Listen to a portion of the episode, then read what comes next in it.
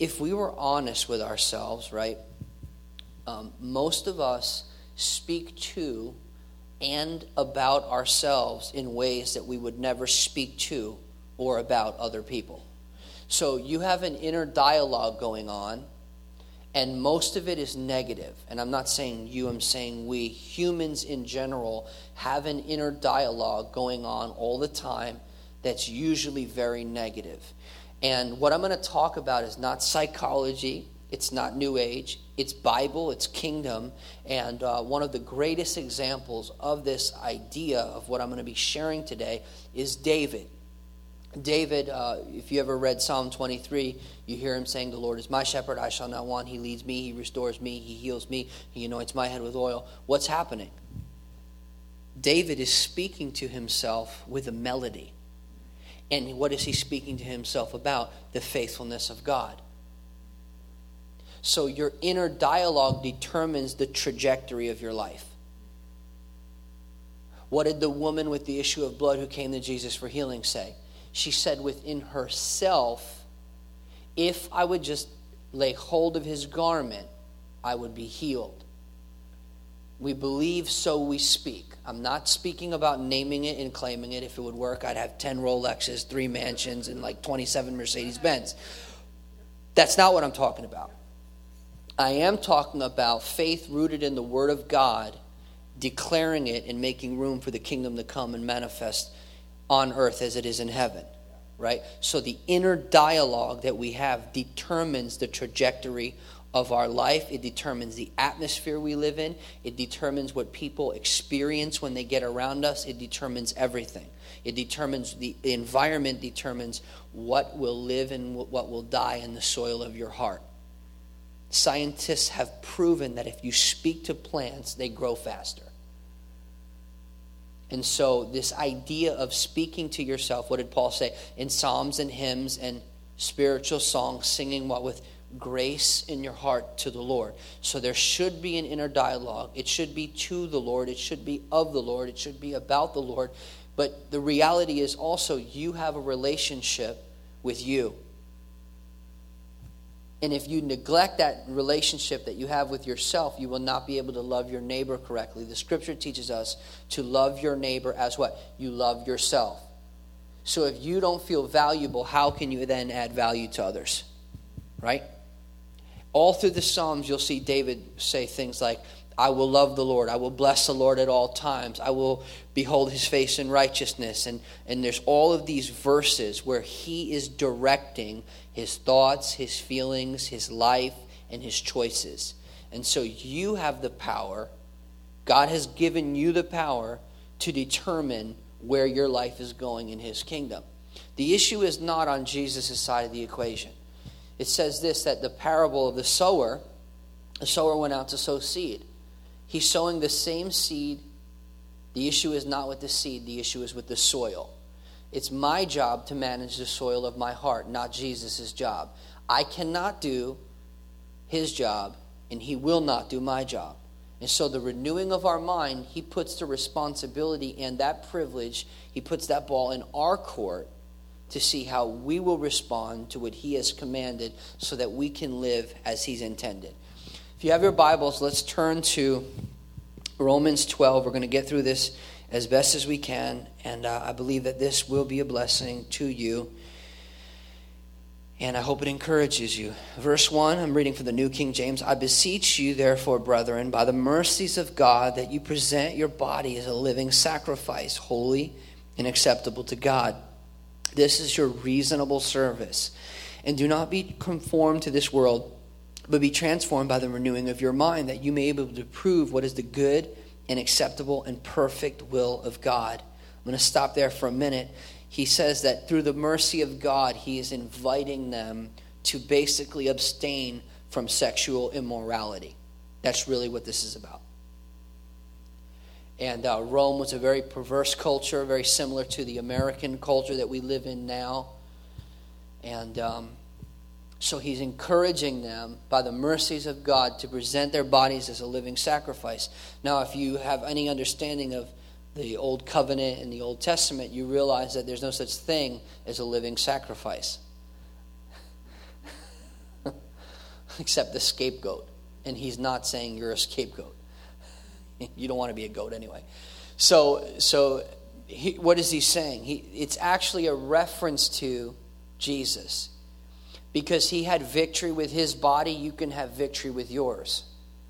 The mercy of God gives us what we don't deserve and withholds what we do deserve.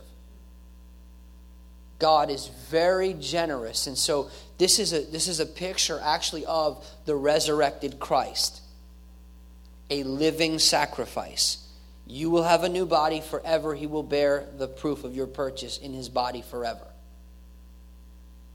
And so, because he has victory in his body, we can have victory in our bodies. Because he has stripes, we have healing. The price has been paid, but we have to put into practice that which he has already paid for. The call here is a clear call to abstain from sexual immorality. And he says this do not be conformed to the world. Don't just go with the flow, don't just move with the culture. You have two choices. You have you can be conformed to this world. The Greek word there is aeon, this age. You can you can be conformed. You can let Fox or CNN shape your worldview, shape your future view, shape your view of everything. You can be conformed. You, we can be conformed to materialism. I, I am not what I wear, I am not what I have. You are not what you drive, you are not your address, you are not your net worth. You're more valuable than that. Right? You can identify yourself with the culture and be defined or conformed to this world, or you can be transformed by the renewing of your mind. So it's one or the other, it's not both. So then that means that we have to make a clear choice who and what we're going to be, who and what we're going to value, and how we're actually going to live in this present world. And so um, the transformed mind is for the purpose of discerning God's will. And so that's, that's really critical. God doesn't have three wills, He's not triple minded. Those are three descriptions of God's will. God is not willing that any should perish, but that all would come to repentance. Jesus tasted death for what? Every man. Hebrews 2 9.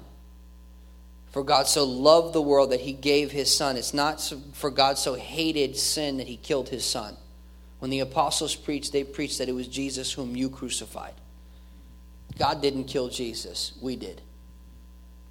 There's a big difference. If Jesus is protecting me from an angry father, they're not in agreement, and something's seriously wrong.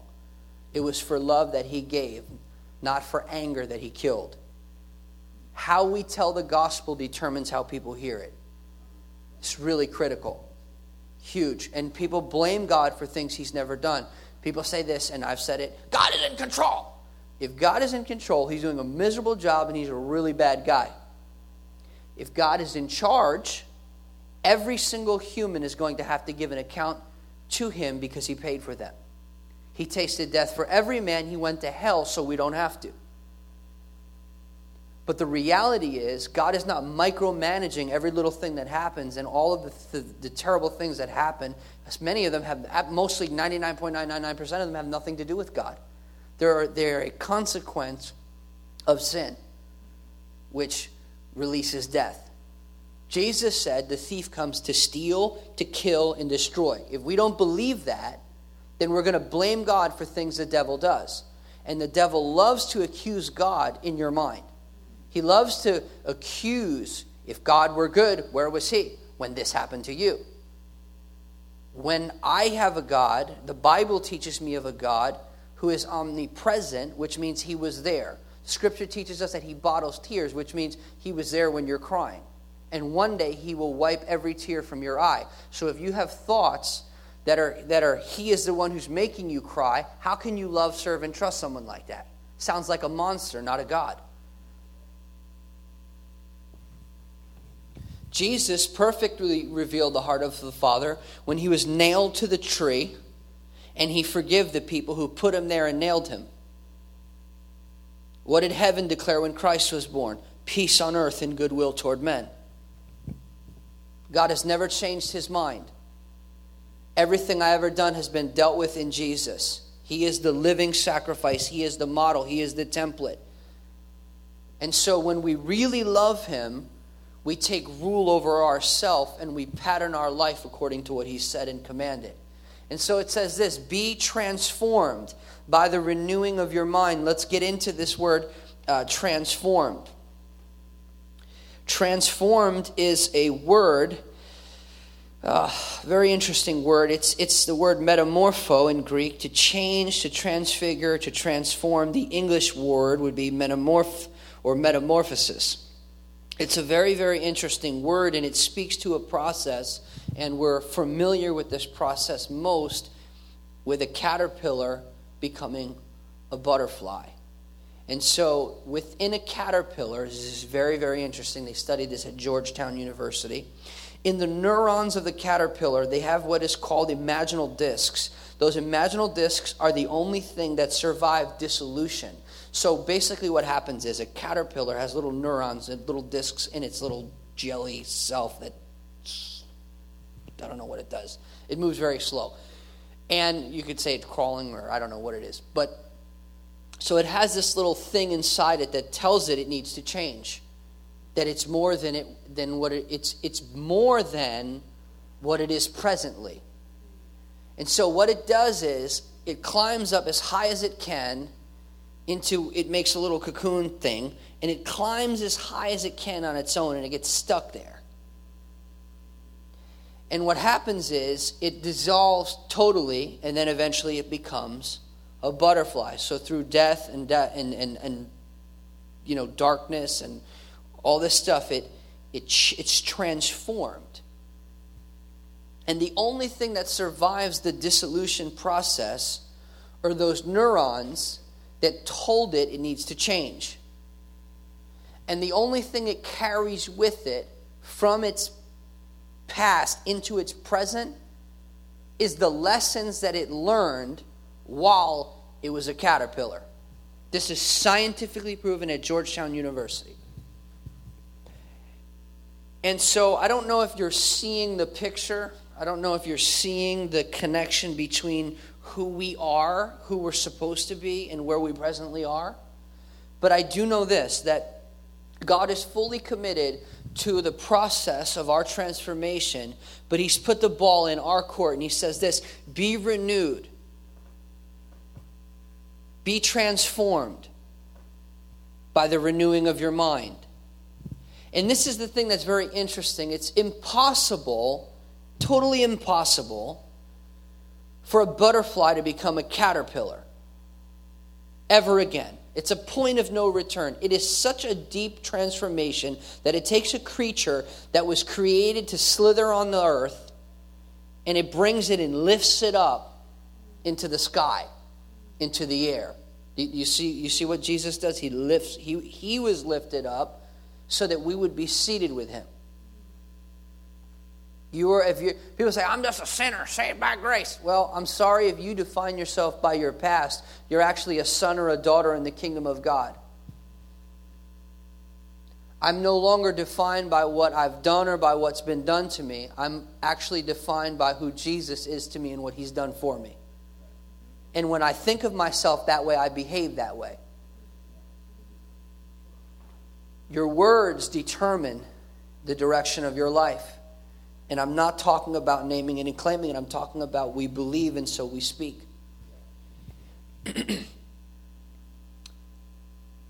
now, here's another thing from science that is also very fascinating. Your as you look out your eyes look out, what happens is your retinas send an invisible signal to your brain, and your brain is actually what interprets what you're seeing. So your retinas are communicating with your brain, and your brain interprets what you see, meaning you don't see from the outside in, you see from the inside out. And so when Paul is saying you have the mind of Christ, but it's your job to renew your mind, he's speaking to the potential of what has been purchased. And then he speaks to the responsibility of how we receive everything that he's paid for. So we need to renew our minds. But what's good about Paul is that he doesn't just tell you, renew your mind. Well, what does that mean? He actually is going to define for you in detail exactly what a renewed mind looks like, how it perceives and how it sees. And so we're going to finish this in just a few minutes, but um, I really believe that this will be a blessing to you. Verse 3 For I say, through the grace given to me, to everyone who is among you, not to think of himself more highly than he ought, but to think soberly, as God has dealt to each man a measure of faith. The very first thing that the renewed mind deals with is how you perceive yourself.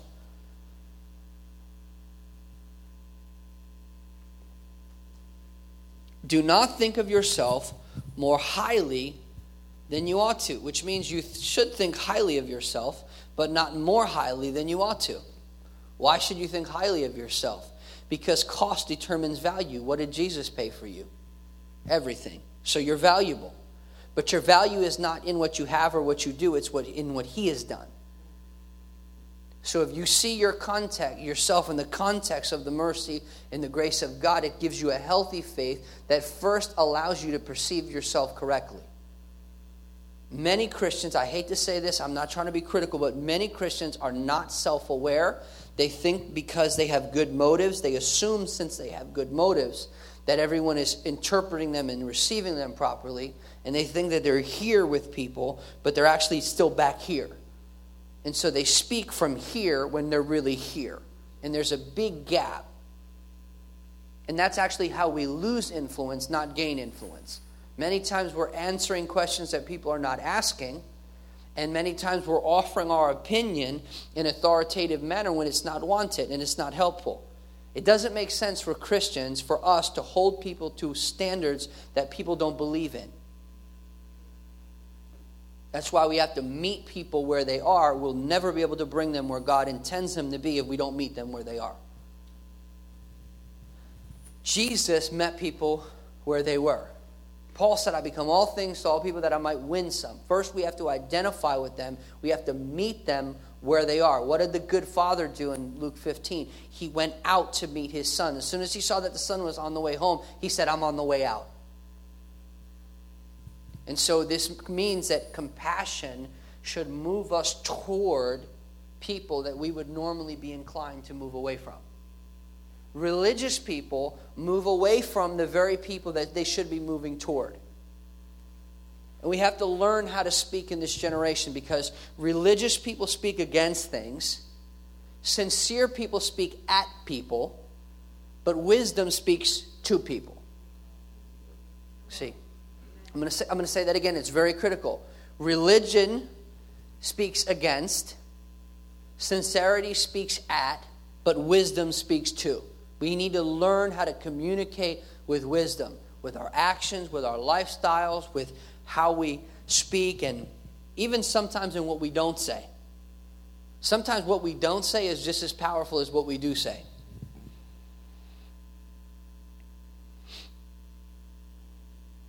Let's continue.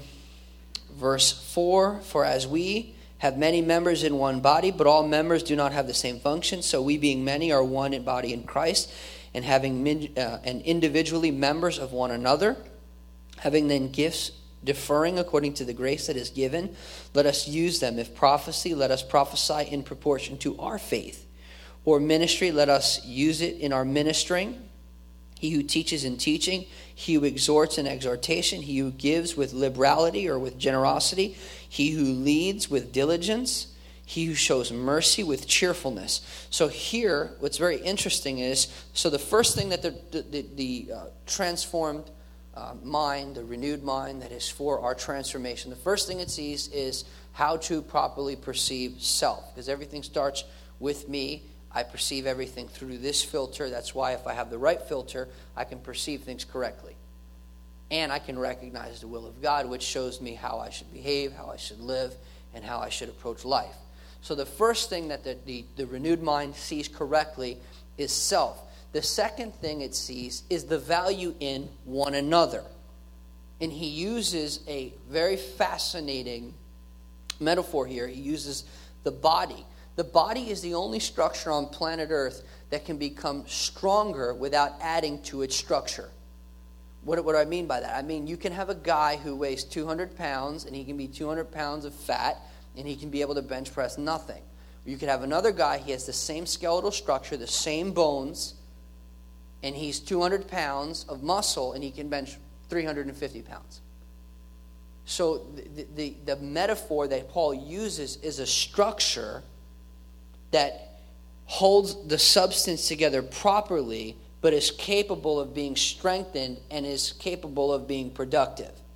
And he uses the human body because none of our parts are alike, but they know how to communicate so that they can be effective at their job. Does that make sense? So the renewed mind allows me to see myself properly, but it also allows me to see the value in you. And it allows me to communicate with you in a way that is productive for the overall body. Do you see what? So, so this is important. He's going to give definition. And then he, he goes to, on to say if you're going to give, give generously. If you're going to teach, teach right. So he's, he's now touching on the motives of how we do what we do in relating to one another, in using the gifts that God has given us to be a blessing to others. This is the renewed mind. It's encouraging to me because Paul doesn't say be renewed in this, you know, and, and then doesn't define it. He tells us exactly what it looks like, which is really important. Um, all right, let's continue in verse 9. Let love be without hypocrisy. The word hypocrisy is, is, is, the reference there is basically don't put on a mask. Have you ever heard the Sunday smile? How you doing, brother? I'm good. Life is falling apart. You're not good. Your wife hates you. You're not good. I promise. You know, and, and so we put on that smile and say it's all good when it's not. And this is a safe place where we can say, actually, it's not all good, man. This is the one and only safe place where you can actually take the mask off and be yourself. So let love be without a mask. Be honest about who you are and where you are. Abhor what is evil, cling to what is good. Be kindly affectionate to one another with brotherly love, in honor, giving preference to one another. The greatest act of honor was when Jesus said, Not you, me. And they let a thief go. He said, Not, not you, me. He preferred us over his own life. That's honor. That makes you royalty. That ascribes worth and dignity to you. That means you're valuable. Not lagging in diligence, fervent in spirit, serving the Lord, rejoicing in hope, patient in tribulation continuing steadfastly in prayer, distributing to the needs of the saints, given to hospitality. Watch this. Bless those who persecute you and do not curse. Rejoice with those who rejoice and weep with those who weep. Be of the same mind toward one another. Do not set your mind on high things, but associate with the humble. Do not be wise in your own opinion. Repay no one evil for evil. Have regard for good things in the sight of all men. If it is possible, as much as it depends on you, live peaceably with all men. What does that mean? It means that sometimes people do not want to live peaceably with you and will not live peaceably with you. That's why it says as much as possible. Because there are some people who don't have any peace with themselves. And if they don't have peace with themselves, there's no way that they can have peace with you. You're trying to get something from them that they don't have. They're incapable of you know, being at peace with you because they're not at peace with God, which means they're not at peace with themselves. Which means there's confusion and chaos that surrounds them. It's okay to cut off a toxic and dysfunctional relationship and say, I forgive you, I bless you, but I'm moving on. Jesus died for everyone, but he didn't trust everyone. Love is unconditional. Honor is unconditional. Trust is not unconditional. Show me your integrity, I'll give you my trust. Until I see integrity, no trust. I love you, but I don't trust you. The scripture does not teach that trust is unconditional. Nowhere in the scripture does it teach that. All right? But, beloved, do not avenge yourselves, but rather give place to wrath. Now, watch this. For it is written, Vengeance is mine, says the Lord, I will repay. Therefore, If your enemy is hungry, feed him. If he is thirsty, give him a drink. For in so doing, you will heap coals of fire on his head. Do not be overcome by evil, but overcome evil with good. Paul has a theology of good is more powerful than evil. In the church, if you listen to how we speak, often it sounds as if our theology is evil is more powerful than good. People say things like this the world is only getting darker and darker. It's really bad out there. But you know, the problem with that is that John the Beloved, who knew Jesus better than any of us, said, The true light is already shining and the darkness is fading away. So somebody's right. John or CNN. You're going to have to choose who you believe. This is a man who they tried to put in oil, didn't die. Uh, he saw the, the gospel go into the whole Roman Empire. 23, 230 years later, the Roman emperor said, We give up. We cannot stop poor, unarmed, nonviolent, cheek turning peasants who believe in a Jewish guy that was raised on the third day. We can't stop them. They have influenced the whole entire Roman Empire. We capitulate. We cannot stop you. You are unstoppable. 230 years after the resurrection. That's what the most powerful man in the world said. We need to have a theology that good overcomes evil. That's what Paul said. It's challenging because it, it comes against some of the things that we've been taught or mistaught, but I'm just telling you what Paul the Apostle is saying. This is not my opinion. This is what he said. So he says that overcome evil with good, which means you can and you should. Right? It's very interesting. He says this, though if your enemy is hungry, feed him. But before that, it says, Vengeance is mine, says the Lord. So it's like, what, what, what you, so you're talking about vengeance and feeding my enemy. So, how does God take vengeance on the wicked? When you feed them when you love them. It's a different type of vengeance. Even the wrath of God is totally uh, defined differently in Romans chapter 1 by Paul. He says that the wrath of God is, in, is revealed from heaven that God gave people over to their own ungodly lusts. Speaking specifically of homosexuality and perversion. What, what does that mean?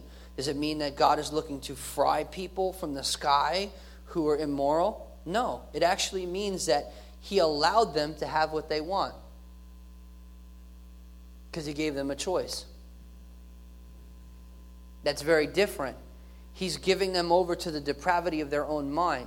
He's not angry with them trying to destroy them. In fact, it hurts him and kills him, and he went to hell for them so that they wouldn't, and he's watching them destroy himself, themselves. And he was destroyed so that they wouldn't have to be. It's very different than a God who wants to strike people versus a God who suffers with us, for us, and as us. A God who will one day wipe every tear from our eyes. It's, it's very different.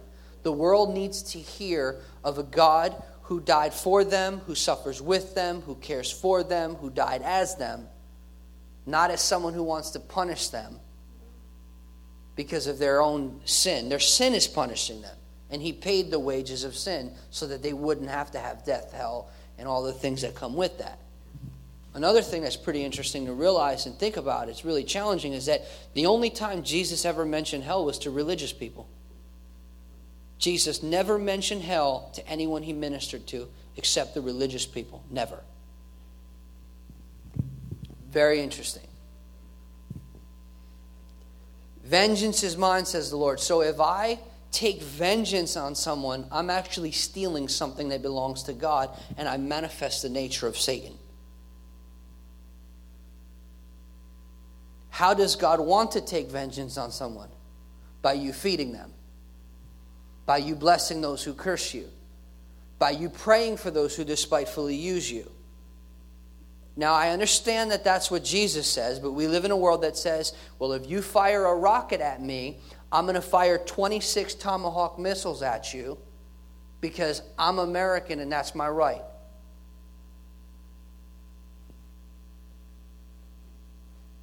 But are we Christian first or are we American first? I'm not a pacifist. I believe that the, the, the, civil government is, has the sword to facilitate peace within the geographical borders of its, of its, of its ordered you know, jurisdiction. But that same sword that Paul talked about took his head off.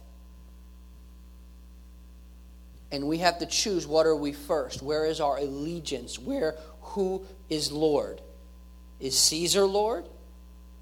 Is the president? Is our, is our, is our political affiliation? Our race? What are we first? What are we first? That's a critical question that we have to ask ourselves. If, if Jesus is first, it'll be seen in how we treat one another, it'll, it'll be seen in how we treat ourselves. It'll be seen how we treat the outside world. We have a privilege to show Christ to the world. And so I, I hope that this has been a blessing to you. Let me, we're, we're going to wrap up in, in, just a few minutes, but let me, um, let me just give you, um, let me just read this to you. The end of the chapter is how the renewed mind sees life and lives differently. We use our gifts with the right motives. We do things in the right spirit. We give generously. We show mercy cheerfully. Our love is without hypocrisy. We are diligent in work, fervent in spirit. We are energized by our expectations. You hear what I said? We are energized by our expectations. Doubt and disappointment will drain you, physically, will drain you. It says that we rejoice in hope. What in the world does that mean? It means that I am having a belief about something that God will do in the future, but it has the power now to alter my emotional state.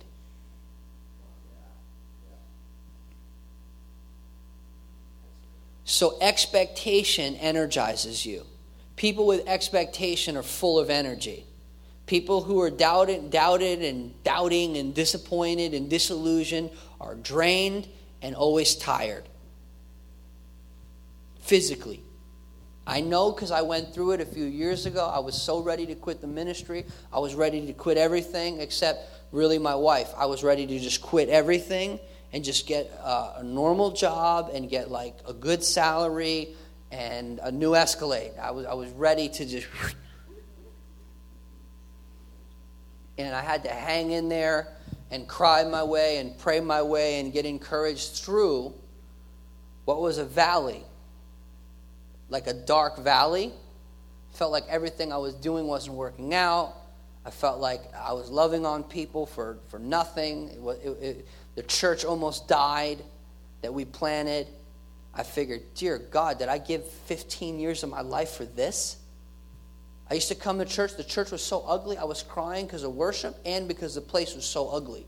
I didn't even know why I was crying. I felt like a crazy person on the floor crying. I don't even know why I'm crying. Is it Jesus? Is it how ugly this place is? Is it both? It's like torture. It's crazy when the pastor doesn't want to go to church. I couldn't even preach, come to church. I didn't even want to go to church.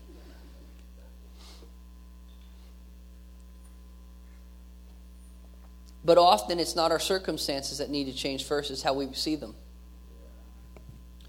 Usually, before there's a change out here, there's a change in here. And so I encourage you, let's, let's continue. We are energized by our expectations. We are patient in testing and tribulation. We pray continually. We give to God's people generously. We show hospitality unbegrudgingly. Because our hearts are opened, our homes are opened. Because we're called and chosen, we're committed and focused. Because of who Jesus is to us, that shapes the posture of how we approach the world around us. And I, I want to encourage you guys to stay committed to the church, to the vision, to the mission. Open up your homes. This is not a consumer based thing of how long is it, how good is it, it, it was like a six out of 10 today, a five out of nine. You know, this is not Yelp. Church is not Yelp. God is not asking my opinion on how it went. God is asking me to make a commitment to His Son to honor and serve people. And to give of my time, of my talent, and my treasure. And to give back what He's given me. Freely you have received, freely give. God, that's what God is requiring of us. This is, this is the, the, the good news. We get to be a part. I don't know if you get this, but we get to be a part of what God's doing. You say, well, it's hard to see what God's doing. Well, let me give you a little historical context. The gospel outlasted the Roman Empire. The gospel outlasted the Dark Ages. It outlasted the Middle Ages. It outlasted all of the world wars. It outlasted Stalin. It outlasted Hitler. It outlasted Gaddafi. It will outlast ISIS. The gospel has outlasted everything. I had a guy come up to me and goes, he looks at me and goes, You Muslim? I go, Because I have this beard? I said Christians had this beard 600 years before Muslims existed. History is on our side. The gates of hell will not prevail against the church that Jesus is building. The gates of hell cannot prevail against the church that Jesus is building. What Jesus is building is indestructible. Indestructible. We come from a kingdom that is unshakable. I know that this is hard for us to see. We turn on the news, everything screams at us. Our phones scream at us, everything screams. That's not true. It's not true. You're becoming more and more irrelevant. Da da da da da. And it's not true. There'll be more Christians on the planet today than there was yesterday. Historically, a fact.